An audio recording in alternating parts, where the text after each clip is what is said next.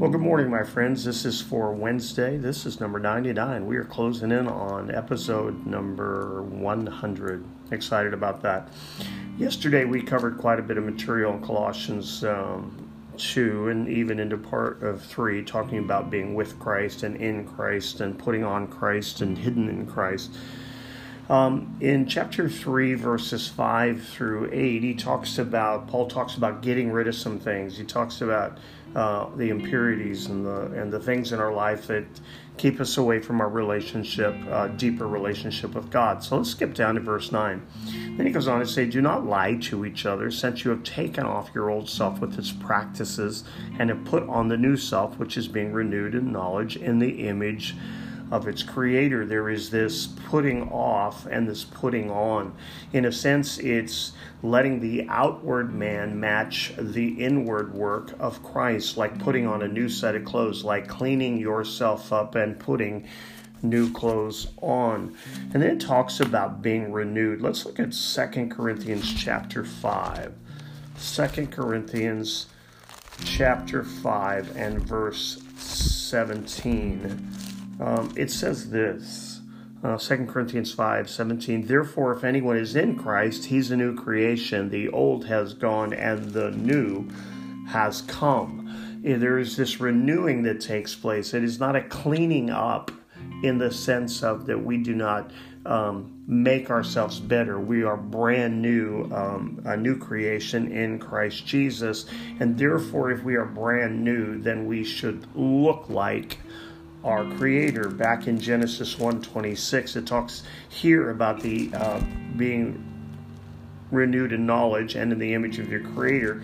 In genesis chapter 1 verse 26 it, god said let us make man in our image. And so we come to Christ, and when we come to Christ through salvation, the forgiveness of sins, we are to look more like our Creator than we did when we walked in sin. And so, therefore, there is this change that takes place from the inward out, but the outward should definitely match what God is doing on the inside. And then uh, he talks about in verse 11 how we're all part of the body of Christ as long as uh, we are um, uh, Christians. Verse 12, therefore, since all these things are true above, um, as God's chosen, uh, circle that, God's chosen people, holy and dearly beloved, clothe yourself. There's that word again. And what do we clothe ourselves with? Compassion, kindness, humility, gentleness, patience. These are things that should be in our lives. But he talks about chosen in Deuteronomy chapter 4, verse 37. That's the choosing of uh, Israel, the choosing of uh, God's people there, but it doesn't just include Israel. But we look, we need to look at First Peter. Um, in First Peter, talking about being chosen, we look at First Peter chapter two, verse nine. Um, it says, "But you." Now talking to us in this day, not the generation or not the past generation or not the people of old that God has not forgotten the Jews, but here's this new people in Christ. He says, You're a chosen people, a royal priesthood, a holy nation, a people belonging to God, that you may declare the praises of him who called you out of the darkness into his wonderful life. Verse 10 Once you were not a people, but now you are the people of God. Once you had not received mercy, but now you have received mercy. We are the chosen people of God because of our relationship with Jesus Christ. Look at Ephesians chapter 1 and verse 4 when were we chosen? I don't understand all of the election and predestination. Maybe you do and you can give me a call and we can chat. But in ephesians chapter 1 it says for he chose us in him before the creation of the world to be holy and blameless in his sight. Holy and blameless in his sight in love. He chose us in love and He chose us before the foundations of the world. Again, I don't completely understand it, but I accept it that Christ knew me before I knew Him, in His omniscience and His power and um, in His sovereignty, uh, He chose us uh, to be um, to be His. And I'm excited about it. I don't understand it all, but I do know that my salvation uh, is based on Him choosing me and Him. Um, uh, taking care of my sins. It's not me cleaning myself up, and it's not me making a, a, a brilliant decision to serve Christ. Um, it was in my utter despair, it was in my utter sinfulness that God um, took care of me and took care of my sins. And my part of it is to believe. Uh, verse 13 in Colossians chapter 3 says, Bear with each other, forgive whatever grievance you may have against one another. As I was um, thinking about some things today, I realized how many times I make things a fleshly or a, uh, a physical battle uh, instead of being realizing that almost everything is a spiritual battle. It really, truthfully is.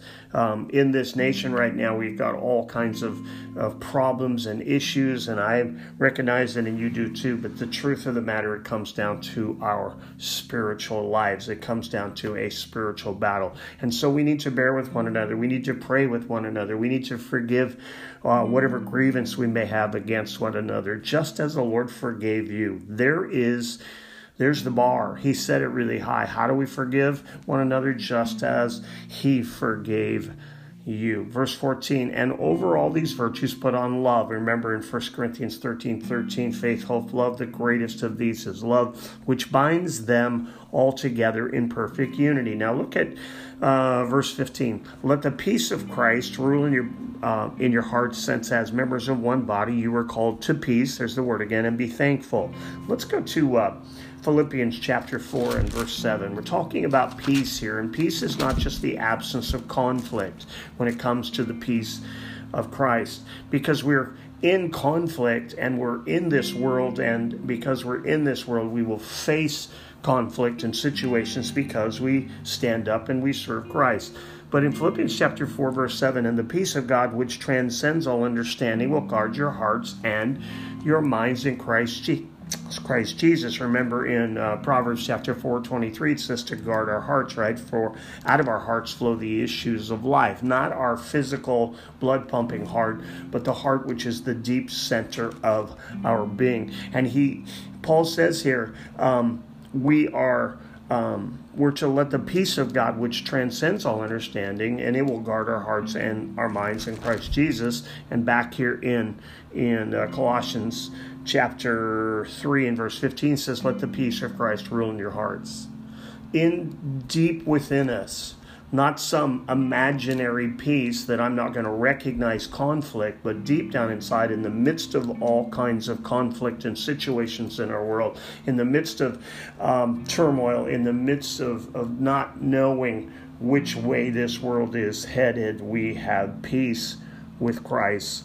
And that peace, uh, Philippians 4 7, uh, passes all understanding. It's greater than anything that you and I can work out. Verse 16 Let the word of Christ dwell in you richly as you teach and admonish one another with, with all wisdom, and as you sing psalms, hymns, and spiritual songs with gratitude in your hearts to God.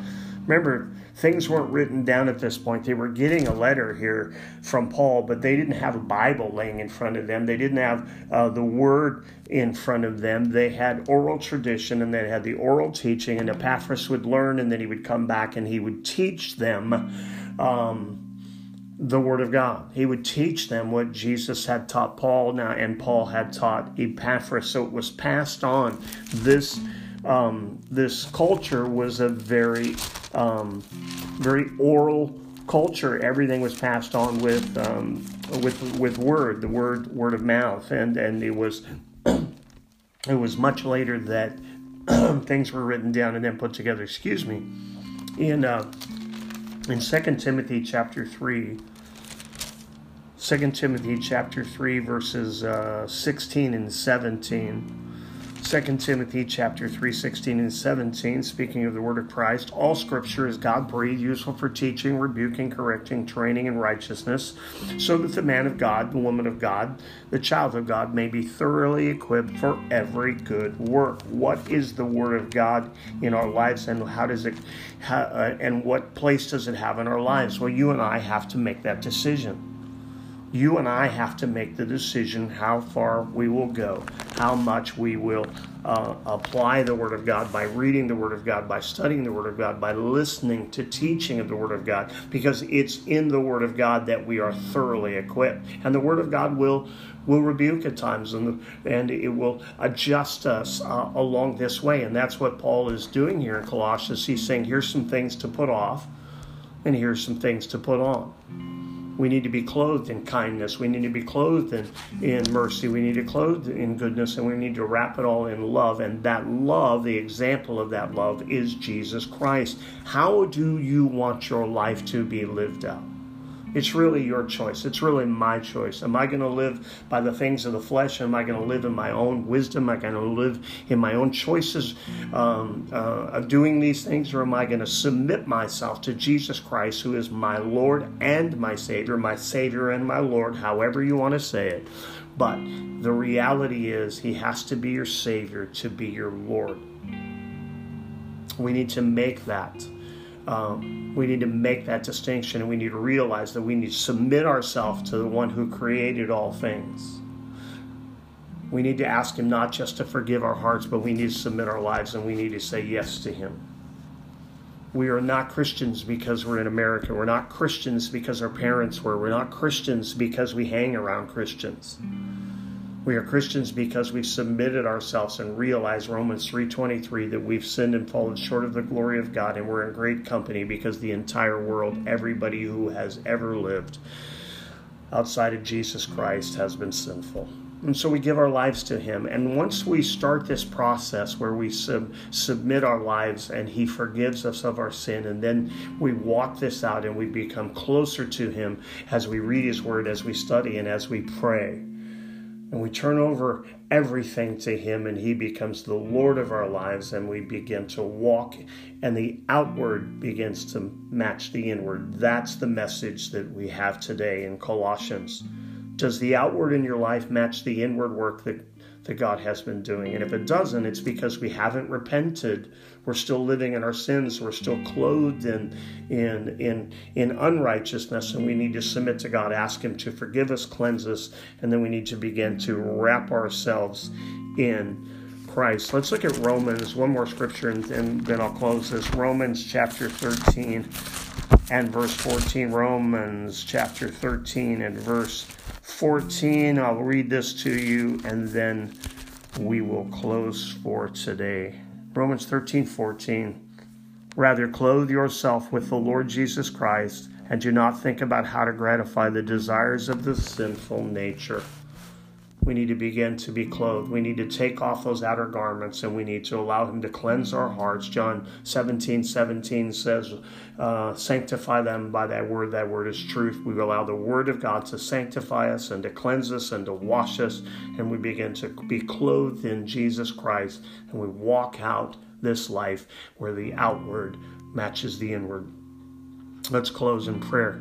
In Numbers chapter 6, verse 24, the Lord bless you and keep you. The Lord make his face shine upon you, be gracious to you. The Lord turn his face towards you and give you peace. God bless you till we talk again.